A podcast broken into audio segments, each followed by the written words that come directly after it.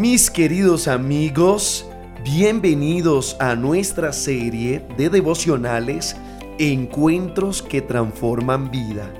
El estanque de Bethesda, un nuevo comienzo y una nueva oportunidad. Libro de San Juan, capítulo 5, verso 1 al 9, registra. Después de estas cosas, había una fiesta de los judíos y subió Jesús a Jerusalén. Y hay en Jerusalén, cerca de la puerta de las ovejas, un estanque llamado en hebreo Betesda, que significa estanque de la gracia o de la misericordia, el cual tiene cinco pórticos. En esto yacía una multitud de enfermos, ciegos, cojos y paralíticos que esperaban el movimiento del agua, porque se creía que un ángel descendía de tiempo en tiempo al estanque y quitaba el agua y el que primero descendía al estanque después del movimiento del agua quedaba sano de cualquier enfermedad que tuviese. Y había allí un hombre que desde hacía 38 años que estaba enfermo. Cuando Jesús lo vio allí acostado y supo que llevaba ya mucho tiempo así, le dijo, ¿quieres ser sano? No tengo quien me meta en el estanque porque cuando se agita el agua y entre tanto que yo voy, otro desciende antes que yo. Y Jesús le dijo, levántate, toma tu lecho y anda. Y al instante aquel hombre fue sanado y tomó su lecho y anduvo y era día de reposo. Mientras eh, estemos en esta tierra, hay una sola realidad y es que el hombre siempre tendrá necesidades de una u otra forma. Hay tres tipos de personas Número uno, hay personas que tienen mucho dinero, pero que están enfermos. Número dos, hay otros que están sanos, pero lamentablemente no tienen dinero. Y lo que es peor, otros están enfermos y no tienen dinero. Pero la única forma de poder vivir bien es con Jesús. Pero vivir bien no necesariamente es no tener problemas. Vivir bien con Jesús es tener la capacidad de sobrellevar los problemas. El libro de los Salmos, el capítulo 23, el verso 4, registra que aunque estemos por el valle de la sombra y de la muerte, no debemos tener temor porque el Señor está con nosotros. Él prometió que nunca nos dejaría solos. Él prometió que siempre nos acompañaría. Y bueno, el libro de Isaías 41, 18 eh, nos dice que en las alturas el Señor abrirá ríos y fuentes en medio de los valles. Abrirá en el desierto estanque de aguas y manantiales de aguas en tierra seca. Querido amigo, así como existen temporadas malas, también hay temporadas buenas. Y quiero decirte que sin duda alguna, todos y cada uno de nosotros no estamos exentos de pasar por momentos difíciles en nuestra vida, donde todo parece derrumbarse, nos encontramos en medio de una noche oscura y lo único que esperamos es que el sol vuelva a salir. Y lo único que deseamos es que esa mala temporada termine. La Biblia nos menciona algo muy hermoso que nos da mucha esperanza. Inmediatamente, si nuestra temporada fue buena o mala, cada una tiene un final. Pero lo mejor es que una nueva comienza, donde tenemos todo un camino de posibilidades y una expectativa de que las cosas vayan mejor de lo que pudiste vivir anteriormente. Un nuevo comienzo es la oportunidad de escribir una nueva historia. La palabra de Dios nos da una esperanza segura que no importa si fueron malos días, los buenos están por venir. Y si fueron buenos, aún vienen unos muchos mejores. Esto nos debe de llenar de mucha alegría y también la expectativa de que Dios algo maravilloso hará con nosotros, hará con tu familia y también lo podrá hacer con tus hijos. Quiero decirte que esta esperanza no depende de tu alrededor, de las circunstancias que se viven o incluso de ti mismo. Dios es el que ha dado la promesa. Y en la Biblia encontramos más de 3.600 promesas y nos podemos aferrar a ellas. Él es el que nos ha dado la palabra y ella siempre tiene un cumplimiento. Nuestro trabajo no es cuestionar a Dios. Nuestro trabajo es creer en lo que está escrito en su maravillosa palabra. Debes tener esa seguridad que Dios no falla a sus promesas y debes apropiarte de cada una de, ellas. Yo sé que debemos prepararnos también para recibirlas y ten la seguridad que van a llegar. Y van a llegar en el momento oportuno, porque Dios no llega antes, Dios no llega después, Dios siempre llega cuando nosotros más lo necesitamos.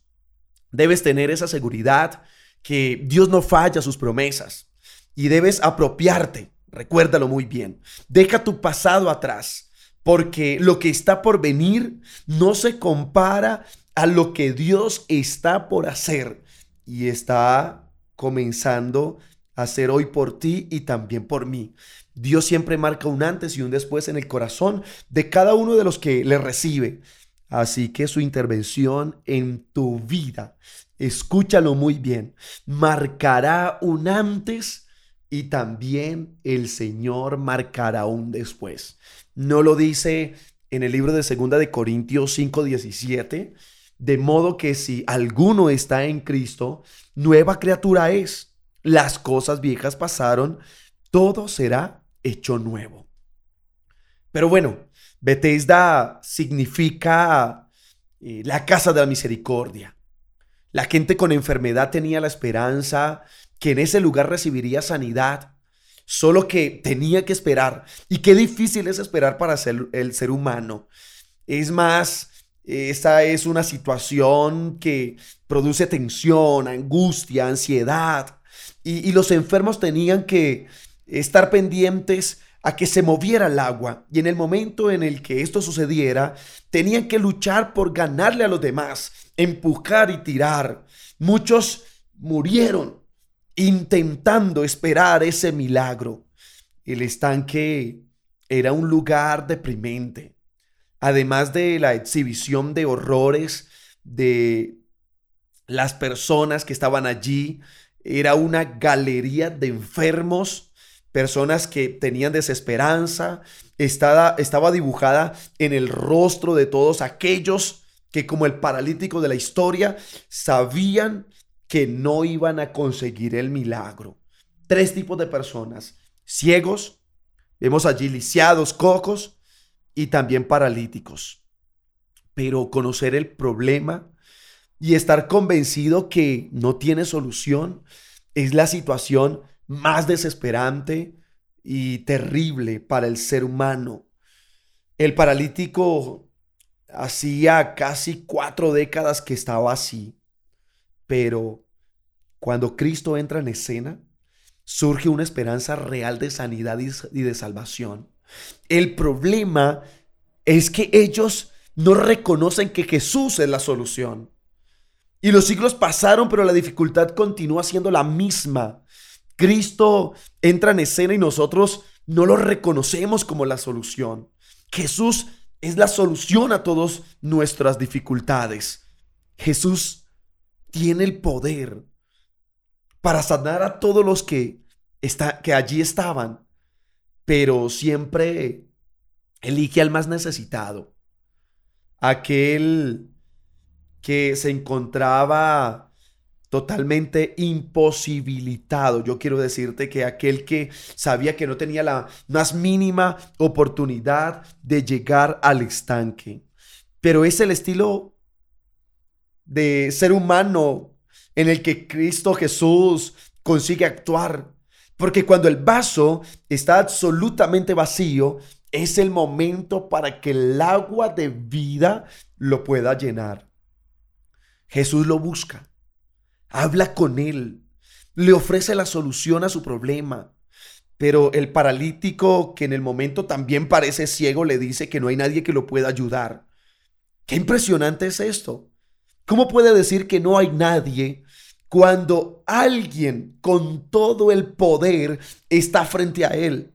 Está el médico de médicos, el dueño de la vida y también el dueño de la salud. Pero gracias a Dios, ciertas eh, respuestas eh, que nosotros damos, Jesús no las toma en cuenta. Él entiende nuestra incapacidad, conoce nuestra insuficiencia y perdona también toda nuestra torpeza espiritual. Pero Jesús le da tres órdenes al paralítico. Levántate, toma tu lecho y anda. Estas eran tres imposibilidades para este hombre enfermo. Tres imposibilidades que por el poder de la palabra de Dios se, se hacen ejercicios simples. Lo que hasta hacía unos minutos era utópico, irrealizable y absurdo, después del encuentro con Jesús es algo fácil y sencillo. Yo te quiero decir que escuches lo que el médico te dice hoy. Cumple la orden que él te da, porque algo nuevo ya comienza. Deja atrás tu pasado y concéntrate en lo nuevo. El punto de partida de lo nuevo es deshacerse de todo lo viejo para poder entrar en algo nuevo. Es necesario que nos despojemos de todo lo que anteriormente poseíamos. Esto incluye nuestra manera de pensar, nuestras dificultades, eh, nuestras actitudes, nuestros hábitos. Así que para que algo nuevo empiece, debes estar decidido a despedirte de tu pasado.